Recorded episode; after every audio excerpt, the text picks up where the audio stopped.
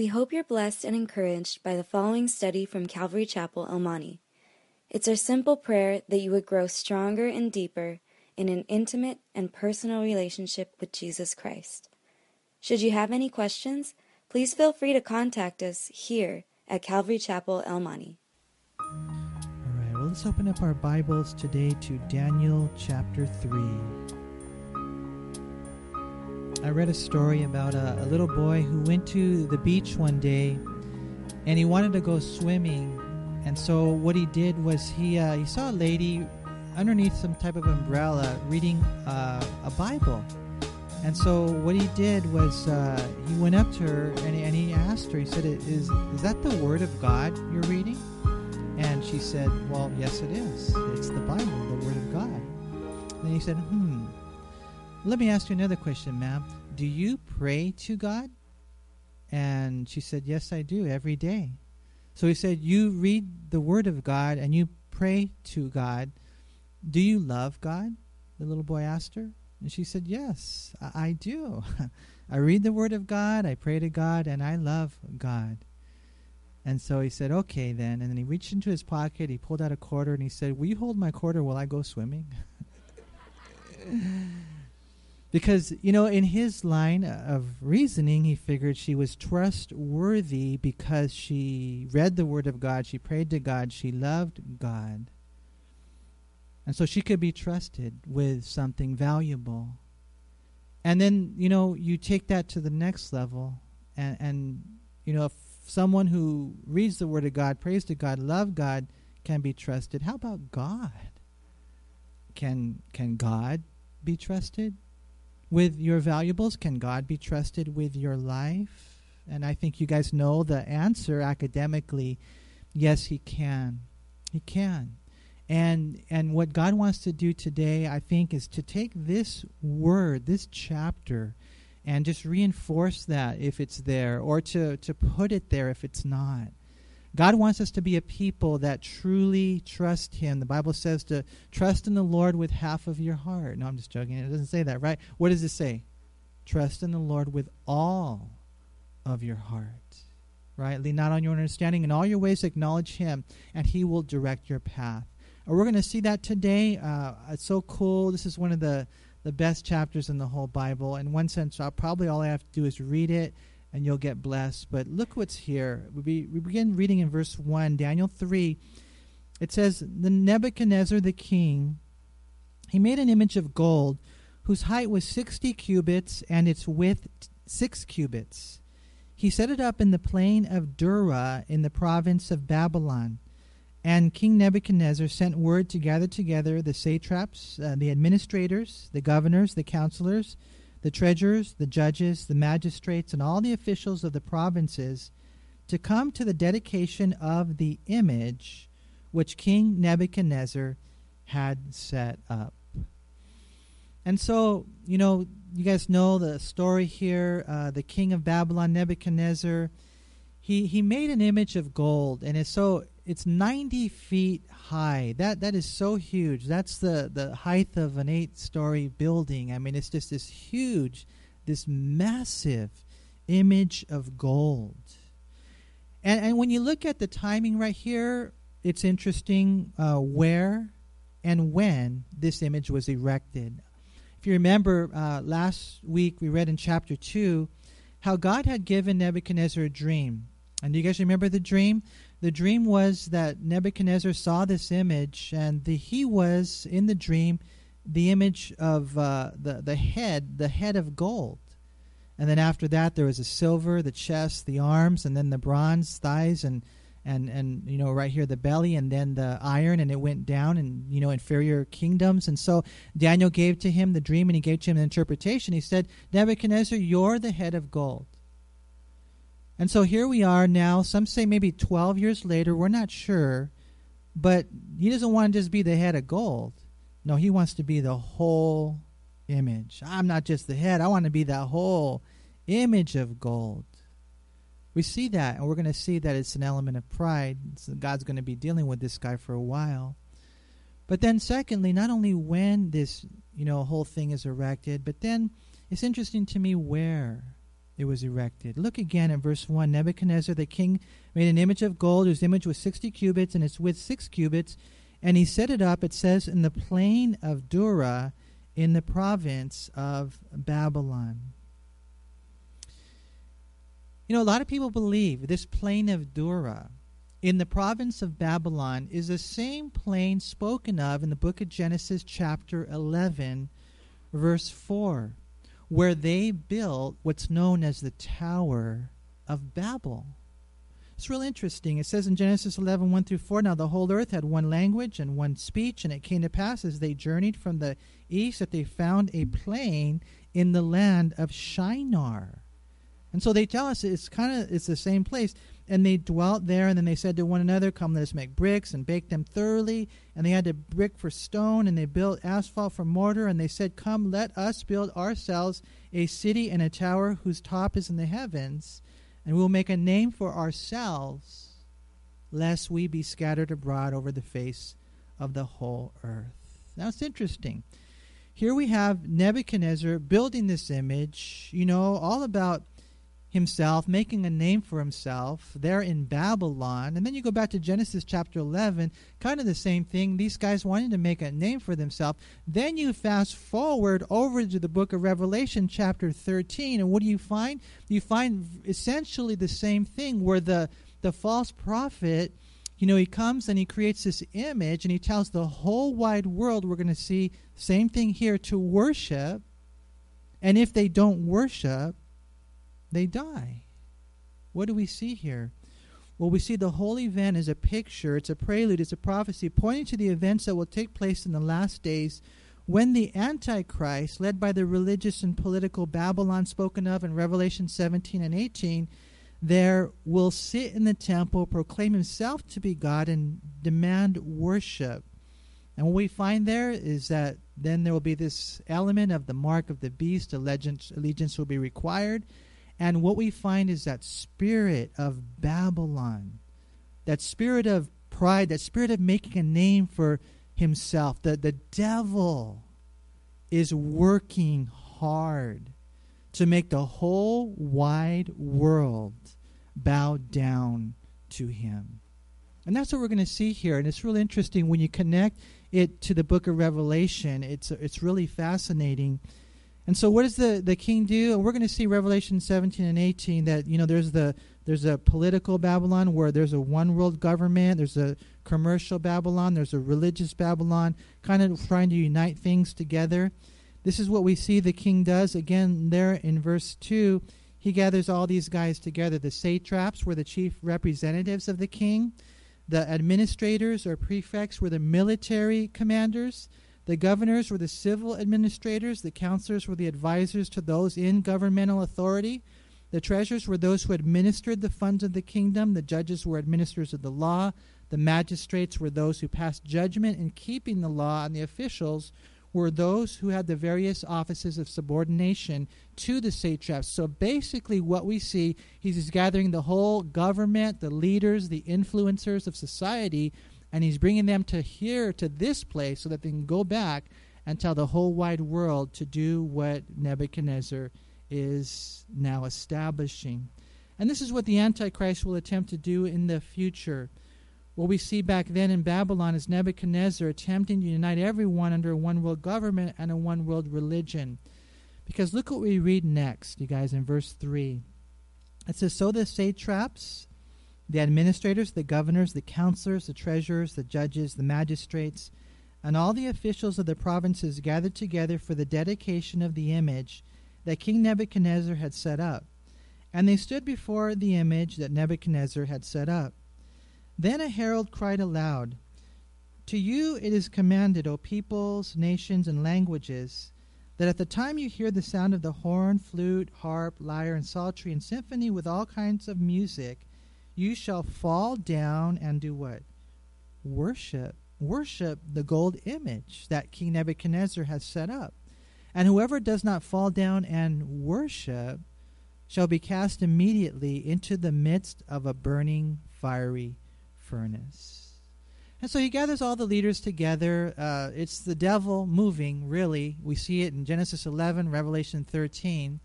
And uh, and he says this is the the new law for the land. It's a lethal law at that.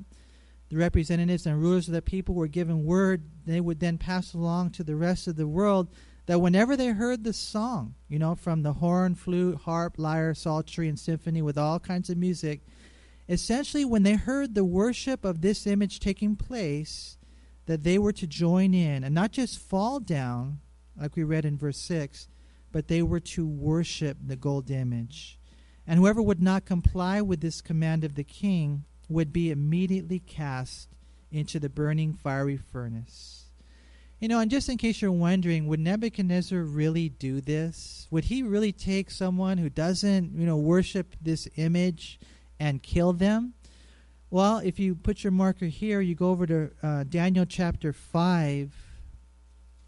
Just notice how Daniel described Nebuchadnezzar in verse 19. When he's testifying, he says, And because of the majesty that he, God, gave him, Nebuchadnezzar, all peoples, nations, and languages trembled and feared before him. Whomever he wished, he executed, and whomever he wished, he kept alive. Whomever he wished, he set up, and whomever he wished, he put down. So Nebuchadnezzar definitely had that authority. Daniel testified to the fact that he killed many people. And there's even an interesting passage over in Jeremiah 29 and verse 22 uh, remember, Jeremiah was a contemporary. Jeremiah wrote, you know, all the way leading up to the end of the, you know, Israel, the end of Judah, the captivity of Babylon. And so he was also familiar with the tactics of Nebuchadnezzar. And he wrote in Jeremiah 29, verse 22 And because of them a curse shall be taken up by all the captivity of Judah who are in Babylon, saying, The Lord make you like Zedekiah and Ahab, whom the king of Babylon roasted in the fire. And so this guy had done some barbecues before, man.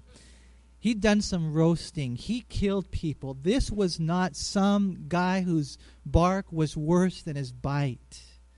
This was a real thing. Everybody knew it. The whole land knew it. They were all trembling before him. And so they all come, and there's the image, this gold image, and he says, When you guys hear the music, worship. Fall down and worship. And so we read in verse 7 So at that time, when all the people heard the sound of the horn, flute, harp, and lyre and symphony with all kinds of music, and all the people, nations, and languages fell down and worshiped the gold image which King Nebuchadnezzar had set up. And so the devil, you know, comes in. This is his desire all along you know, you read it in Isaiah 14, Ezekiel 28. I, I want what God has. I will ascend. And what does he do? 1 John 5 19 says, The whole world is lying under the sway of the wicked one. What does the world do? What do they do? When they hear the command of the king, they all worship, they all conform to the craftiness of the devil. They're conformers we're going to see as we go through our study today. I'm going to give you guys three words that can kind of you can hold on to, and the two are, are the main ones. But you know that's what ended up happening right here is they were conformed to the command of this wicked king. You know, and in reading the story right here up to this point, there's a couple of things I really want to just warn you guys about. Number one is is pride and number 2 is fear. Those are two of the most common pitfalls for us as the people of God. You know, the two most common and at the same time worst movers and motivators in life. Number 1 pride, number 2 fear. Nebuchadnezzar did what he did because he let pride get the best of him.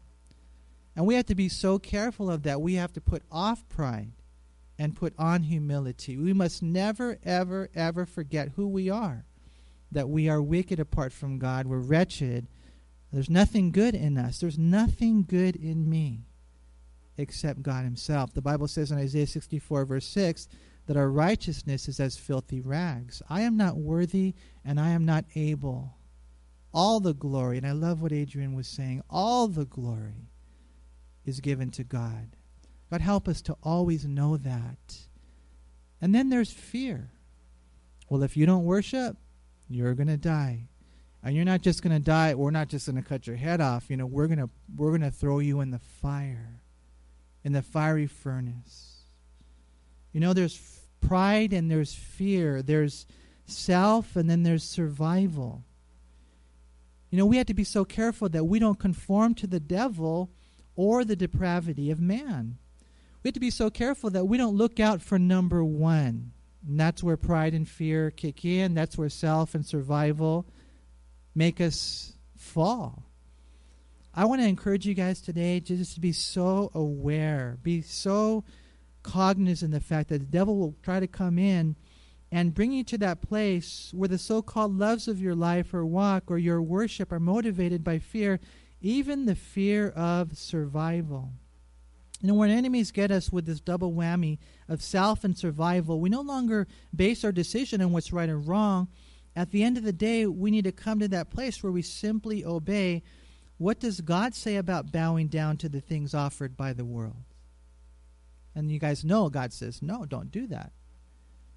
You know, and then there's probably a lot of people here will say, I don't bow down to the things of the world. Or maybe you do. Uh, I don't. I go to Calvary Chapel El Monte. Yeah.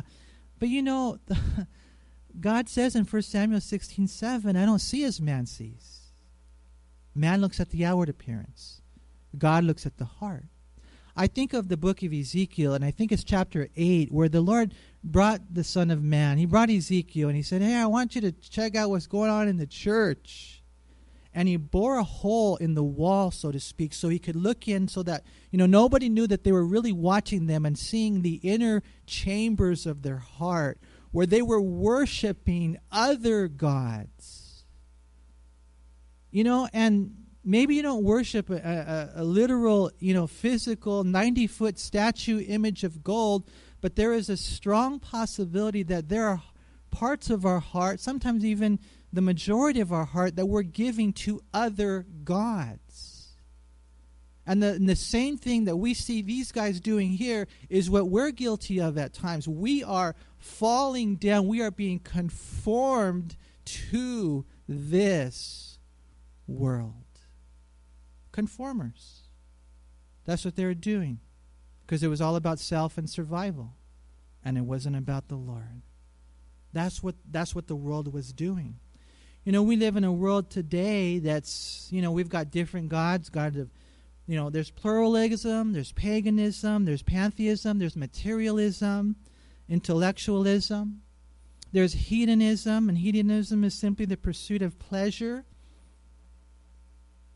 a lot of people are guilty of hedonism, the pursuit of pleasure, sensual self indulgence. That's where sexual sin a lot of times kicks in, or other things. You know, just want to have a good time. Is really that what life is all about? That's hedonism.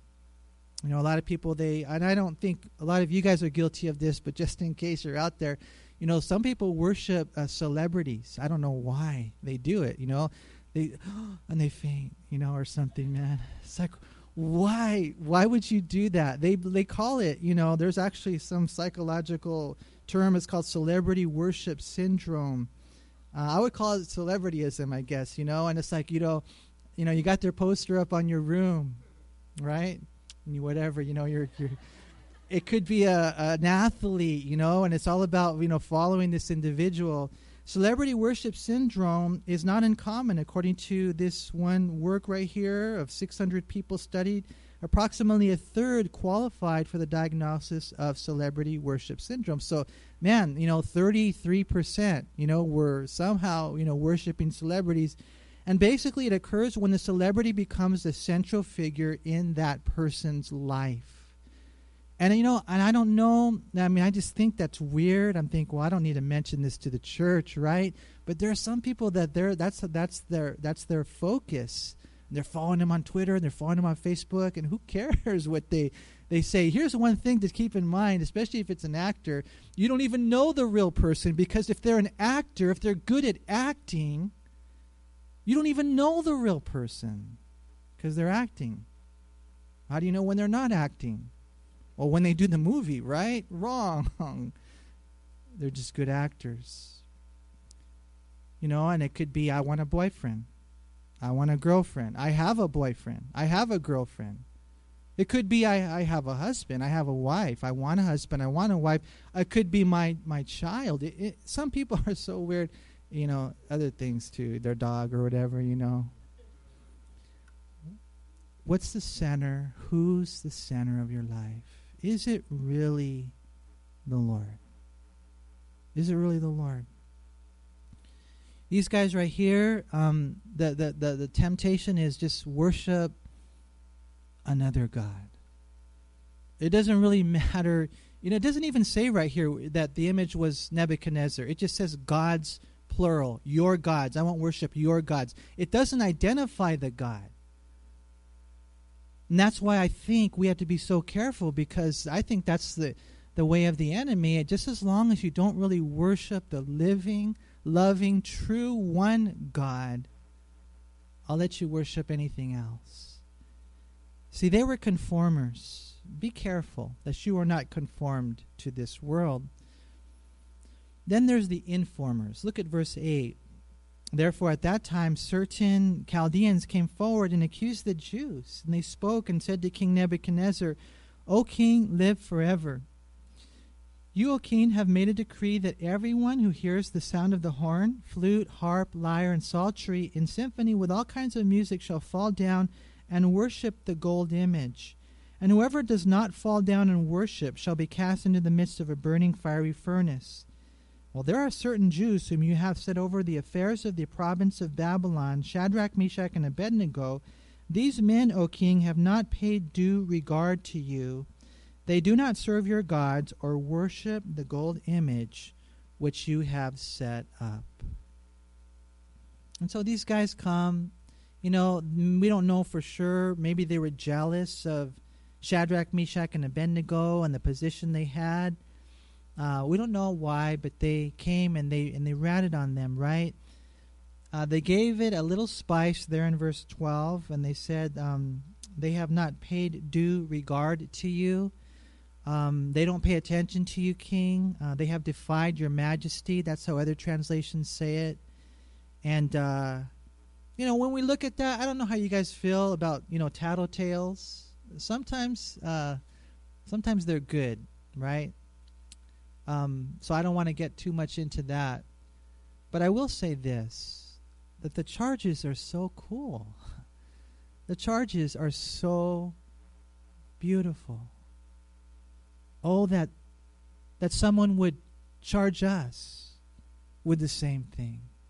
That your coworker or your friend or your relative or someone in your house would have that charge against you that that would say, you know, I, there's this guy I know. I, I, work with him, and I just I just trip out on this guy. There's this girl I know. I go to school with her, and whatever. She's a junior in high school, or you know, a freshman in college, or you know, I don't know. This I don't know. Could be your uncle. I don't know. I'm just thinking, man.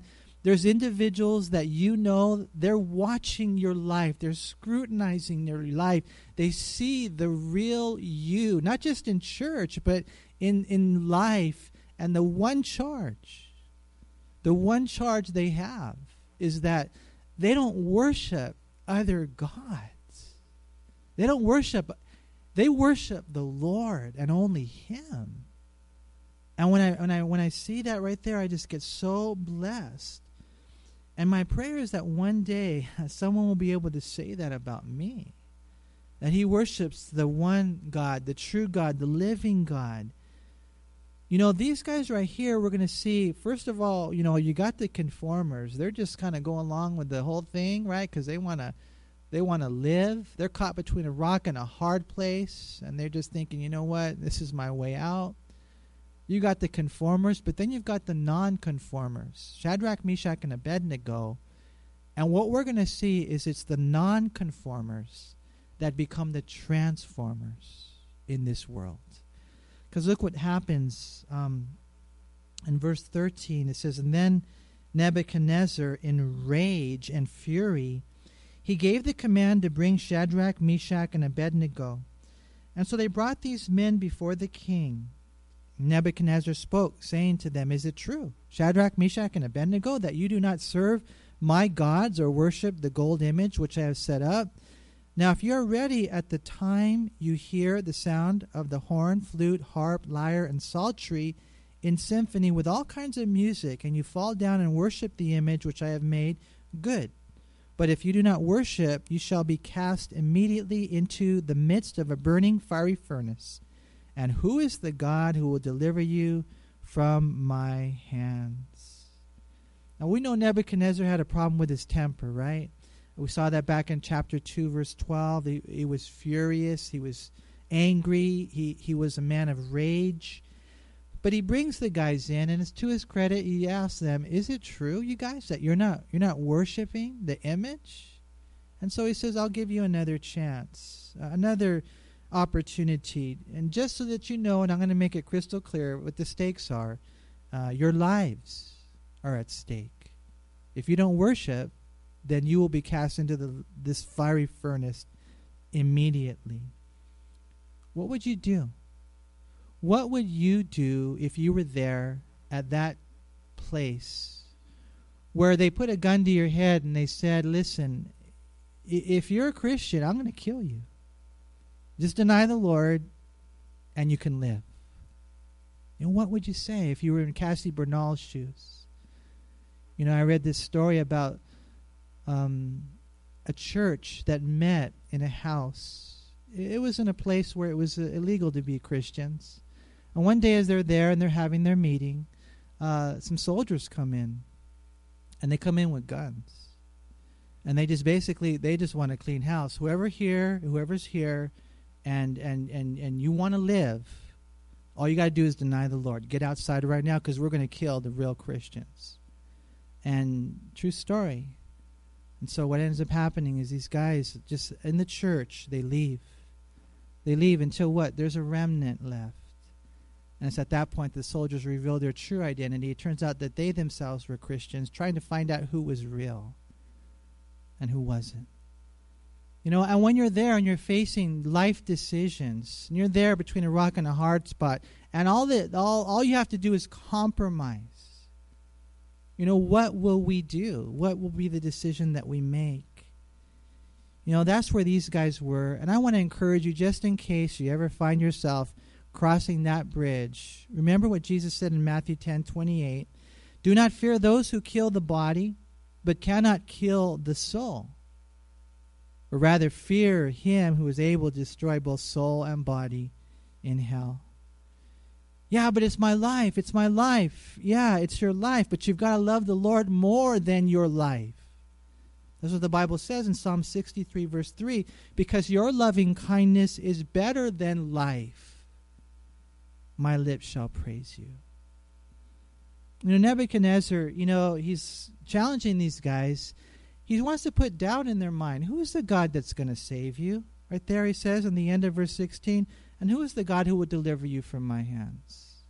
You got to compromise. God's not going to pull you out. God's not going to pull you through. And what does he do? He plants seeds of doubt. It reminds me of what the Pharaoh told Moses. When Moses came to him, he said, Hey, the, the Lord said, Let my people go. And Moses said in Exodus chapter 5, he said in verse 2, Who is the Lord that I should obey his voice to let Israel go? I don't know the Lord, nor will I let Israel go. And so then God would go on to answer his question, right? And prove his power. And ten plagues later, after the devastation of a nation and the death of all the firstborn there in Egypt, would find out who the Lord is. Nebuchadnezzar would experience the same thing. He said, What God? and so I think that combined with the fact that these three guys trusted the Lord, I think that made them the lesson that they are for us. They wouldn't bow down to anyone or anything other than God.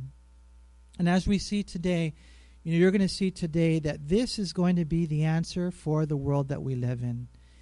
You know, today I was just thinking, you know, before coming this morning, Lord, I want, you know, to make a difference. Lord, I want you to bless your church.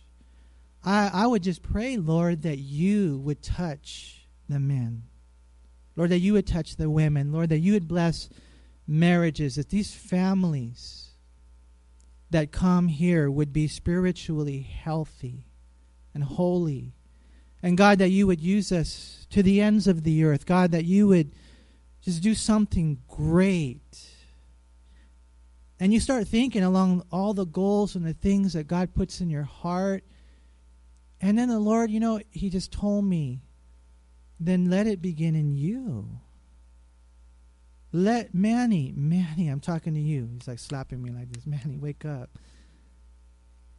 Are you completely committed to me? Are you like these guys right here, you know, that just the loyalty, the no, they don't bow down to any other gods. And he just kind of, I just felt the Lord just say, if you would do that, you don't have to figure out how all the other stuff will happen. I'll take care of it. And just think if all of us came away with that, don't you want that for your family? Don't you want that for your church? Don't you want that for this community that we live in, this world that we live in today? And you know, we try to get, well, how can I do it? And you know, what's the you know, the divine details and vision and all that kind of stuff. And the Lord just says, well, that will follow when you get your life like this. Because I'll open doors and I'll, I'll take you before kings. I'll do the work. They didn't go knocking on Nebuchadnezzar's door in the Oval Office. God brought them there. Why? Because he knew their hearts. God will do the work if we get our hearts right. And so these guys, it's so cool. Their response, the king says, "Hey, just bow down, and then you're and then you're safe." But in verse 16, Shadrach, Meshach, and Abednego answered and said to the king, O Nebuchadnezzar, we have no need to answer you in this matter. If that is the case, our God, whom we serve, is able to deliver us from the burning fiery furnace, and he will deliver us from your hand, O king. But if not, let it be known to you, O king, that we do not serve your gods, nor will we worship the gold image which you have set up. And I don't know, you guys, I, I have a feeling that some of you would say, well, I'll just bow down, you know, and, and ask God to forgive me. I don't know. You know, um, but I pray I pray that you wouldn't. That that type of mentality takes root in our heart and just devastates us. These guys knew better. These guys obviously were better. They said, O king, if you throw us into the fire, our God is able. And that is an important truth to know. Our God is able to deliver us. You guys know that? Whatever you're going through, whatever you will go through, whatever your children will go through, you guys know our God is able? Right? He is able. Right? And you guys know that your life is not in man's hands. He said this I know this God's going to deliver us from you our life is not in your hands. You guys know that about men in this world that we live in? Your life is not in men's hands. Do you know that? Do you know He is able? And do you know that your life is not in men's hands? But then the third thing he said is, but if not. Do you guys know this? That God is wiser than you? You're like, no, I counsel God all the time, you know you're like, he should listen to me more, man. No, you don't really mean that, do you? I like what Adrian said. He's on time all the time. God's never late. He's never early. He's never, you know, oops is not in his vocabulary. He is able. But if for some reason you suffer and die, then know the wisdom of God has a great plan in that pain. He said this if not, if for some reason we're allowed to go into this fire, you know, and, and be another, you know, one of these guys that you toasted and roasted, he said it doesn't change who God is. It doesn't change who God is. And that's so important for us to know. You know, when you read the book of Hebrews, I, I, love Hebrews chapter 11. They call it the Hall of Faith. And man, you read these amazing things that these guys did. You know how you know, the life of Abraham and Moses and Sarah and, and you know, David and just all these great men of faith. But then you continue to read on there in verse 32 through 38, you find other guys that didn't live. They were sawn in two, um, they died.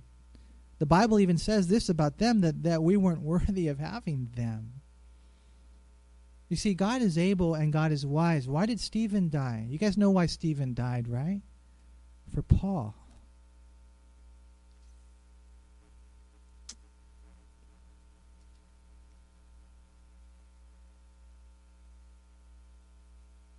He is able.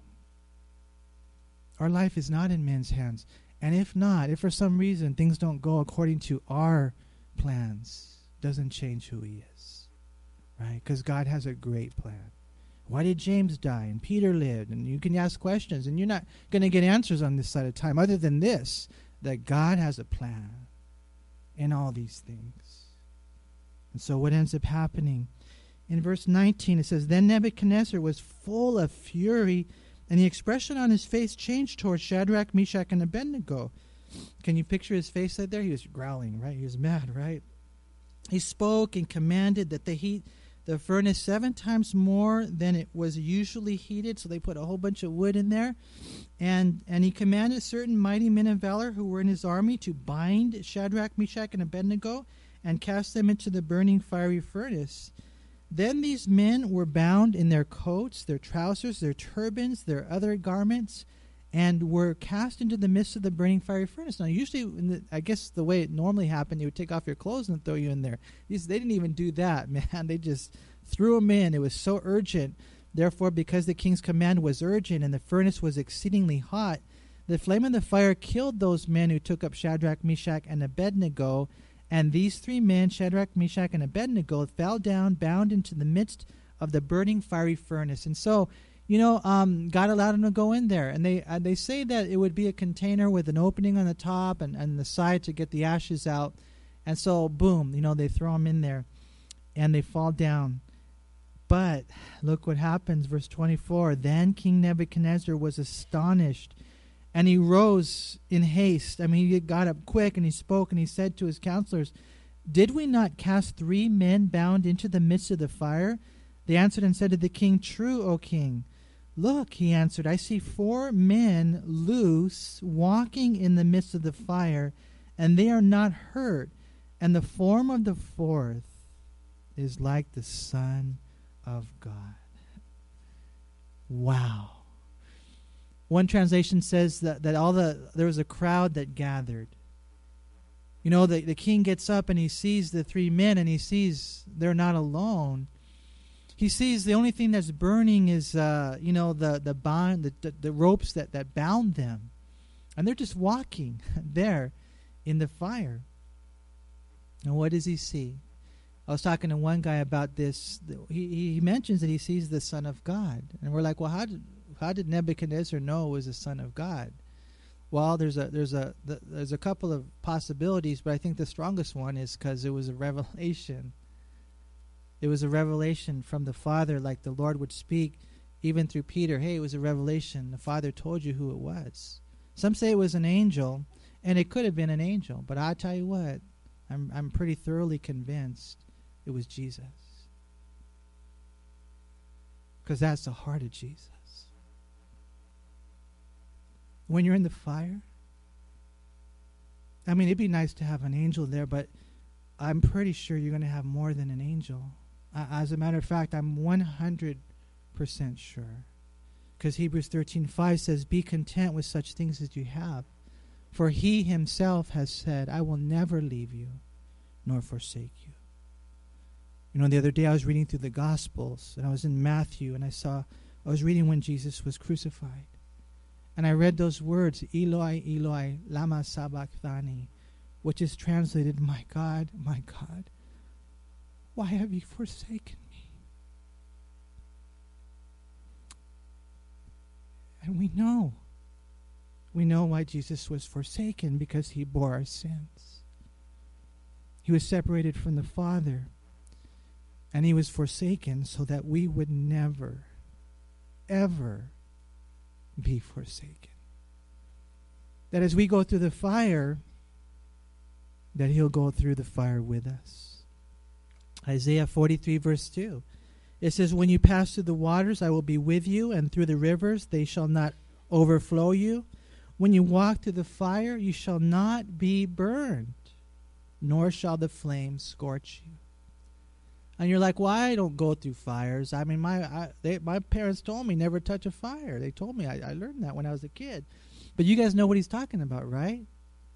Peter identifies it clearly as the fiery trials of life. You know, and you've probably already gone through some. I know some of you here, you've gone through tremendous things in your life. And so, do you think you'll ever go through them again? You're like, I hope not. I'm sorry, but you will. You know, I, every once in a while I mess around with my, my brother-in-law. I say, hey, how you doing? Because he's older now, right? And uh, he says, I'm between illnesses. That's what he usually tells me. and, you know, if you're not in a trial right now, you can just say that. I'm between trials. There's one ahead of you, but you got to hang on to this type of thing. When you're there, and maybe a way out is compromise. But don't. Stand strong. Go in the fire. Don't be afraid of the fire. Why? Because God will use the fire. It won't burn your clothes, it won't even burn your hair. It'll only burn the ropes that bind you. And there in the fire, when you go through the hard times, and even though you would never want that, it hurts just remember it doesn't harm. It only benefits you, it only helps. You know, I'm sure you've heard that illustration about the purification of gold and and how uh you know you, you how do you purify gold? And, and they and they say that well the way they do it is they turn up the heat you know? They put it in the ore and they and they turn up the heat. And what happens is the dross rises to the surface. And when the dross rises to the surface, then the, the, the master goldsmith he he skims off the you know the dross, but then he heats it up even more, right? And then more dross rises to the surface, and he skims it off, and then you know he heats it up even more, until finally, you know, um, he knows when he's done, when that gold is pure, when that goldsmith sees his image in the gold. And that's who we are. We're being conformed into the image of Christ. And that heat will intensify. And, you know, God's going to come and He's going to skim it off until one day when it's all over. That's when we go home to heaven, huh? And it could happen any day now with all these earthquakes, right? Be ready, man. Or maybe the rapture. A lot of people say, well, where's Daniel in all this? How come Daniel isn't there? And, you know, we don't know for sure. Some say, well, maybe they didn't accuse him because they thought he was too high up there. Or maybe he was out of town. And I, that's when I lean towards more. Maybe he was out doing some business somewhere. Of course, we know he would never bow down. But you want to know why Daniel's not there? Because he's a picture of the rapture. Right? In the book of Revelation 13, that's the tribulation period. The church won't be there. We'll be raptured, right? Unless you're not walking with the Lord, you might get left behind. It was kind of funny. The other day, I was looking for my wife. I couldn't find her. I'm serious. It, it was never. It's never been this bad before. I was checking all the rooms. I even checked the bathroom when my son was in it. Forgive me. I mean, it was pretty bad. I'm. Where is mom? I went outside, the car's there, and uh, finally I, I called her and I said, I, I know it can't be the rapture. I'm still here, right? and she was uh, under the covers, kneeling down behind the couch, praying. What about you? Are you ready? Are you ready for the rapture? I mm. pray you would be. Because all these things, all these earthquakes, all the things going on in Russia, all these things are the signs of the times that Jesus is coming soon. We got to trust the Lord. No matter what we go through. You know, one of my favorite verses is Job chapter 13, verse 15. It says, Though he slay me, yet will I trust in him. Some people are not like that. They're like, man, unless the Lord does things according to my timetable, and I've seen people over the years walk away from the Lord because He doesn't bring them a, a wife or whatever, a husband according to their timetable. They walked away from Jesus Christ. They walked away from the Lord because they got their eyes on that. You know what? It doesn't matter what the Lord does. Though he slay me, yet will I trust in him. And that's where we have to be. The Bible says, Blessed is the man who trusts in the Lord in Jeremiah 17 7. The Bible says in Psalm 84, verse 12, Blessed is the man who trusts in you. That's where these guys were. Because um, look what it says in verse 28. Nebuchadnezzar spoke, saying, Blessed be the God of Shadrach, Meshach, and Abednego, who sent his angel and delivered his servants. Notice, who trusted in him. You know, it's God's grace, sovereignty, proving to the king what he wanted to prove, but don't don't take away the element of us, you know, putting our trust in him. Do you trust the Lord? I know recently I, have kind of been like, wow, it was kind of cool, Lord. I went through this trial, but through the trial, I knew it was ahead. I was confident. I was confident that God would provide. And I tell you what, it was a lot different than the previous trial I went through where I wasn't confident. I was like, Lord, what are you going to do? The world, the sky is falling. Have you ever been there? Chicken Little syndrome? No way. The sky is not falling. Trust the Lord. These guys, they trusted in the Lord. And I love what it says.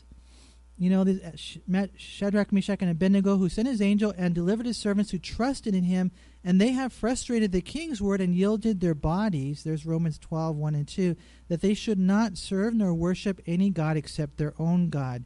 Therefore, I make a decree that any people, nation, or language which speaks anything amiss against the God of Shadrach, Meshach, and Abednego shall be cut in pieces, and their houses shall be made an ash heap, because there is no other God who can deliver like this. And then the king promoted Shadrach, Meshach, and Abednego in the province of Babylon.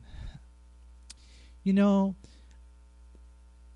there are the conformers. There are those who are just, even in the church, I believe, worshiping other gods then there are the nonconformers. There are those who, I'm just worshiping the Lord. No one else has my heart. There are no rival thrones. It's the Lord. And as nonconformer, you're going to be a transformer. I believe this with all my heart. I believe one day when we're in heaven, you want to know one of the guys that you're gonna you're probably gonna kick it with one day? Nebuchadnezzar. You can call him Neb when you see him then. Uh, Nebuchadnezzar is going to be in heaven. Now, he's not there yet. He's still calling him the God of Shadrach, Meshach, and Abednego. But God's just reaching this guy through Daniel. And then he sends Shadrach, Meshach, and Abednego, and their witness. And, and then he's going to humble him in chapter 4. And I think at the end of the day, Nebuchadnezzar gets saved.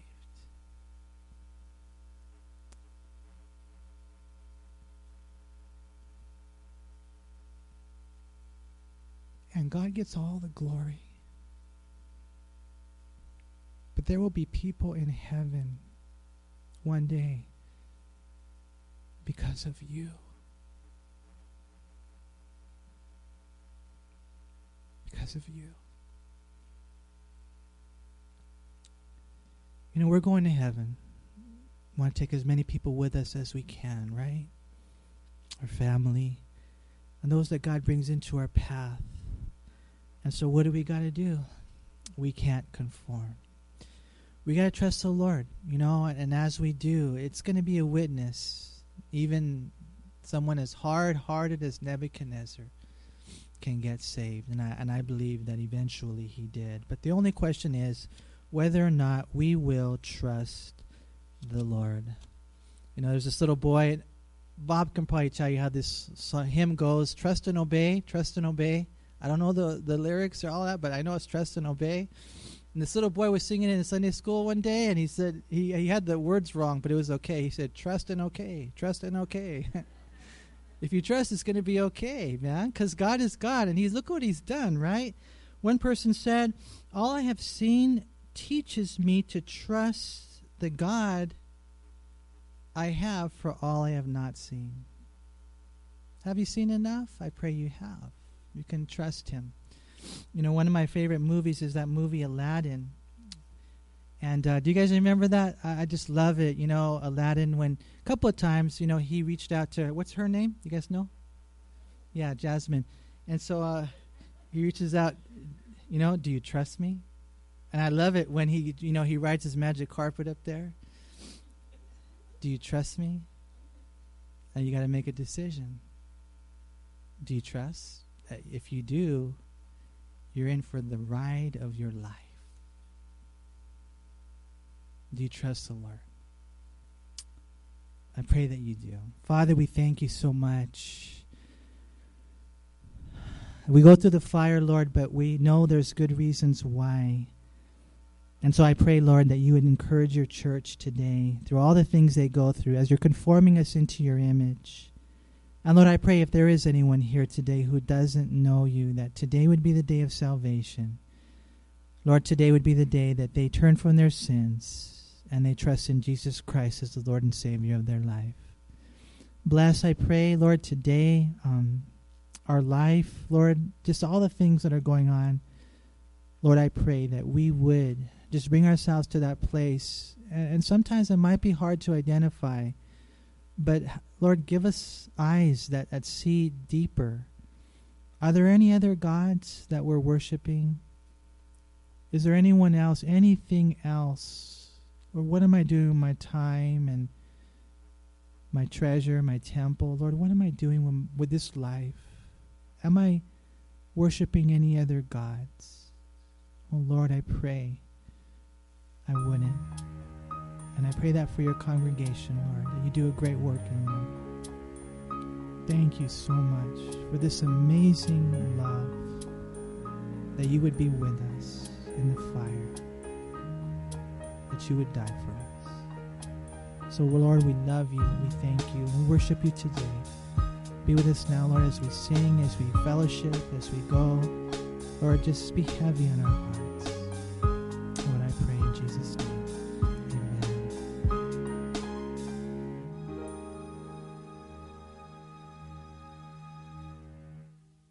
We hope you were encouraged by this study. If you have any questions, please call us at Calvary Chapel El Monte at air code 626 454 3414. Remember that Jesus loves you.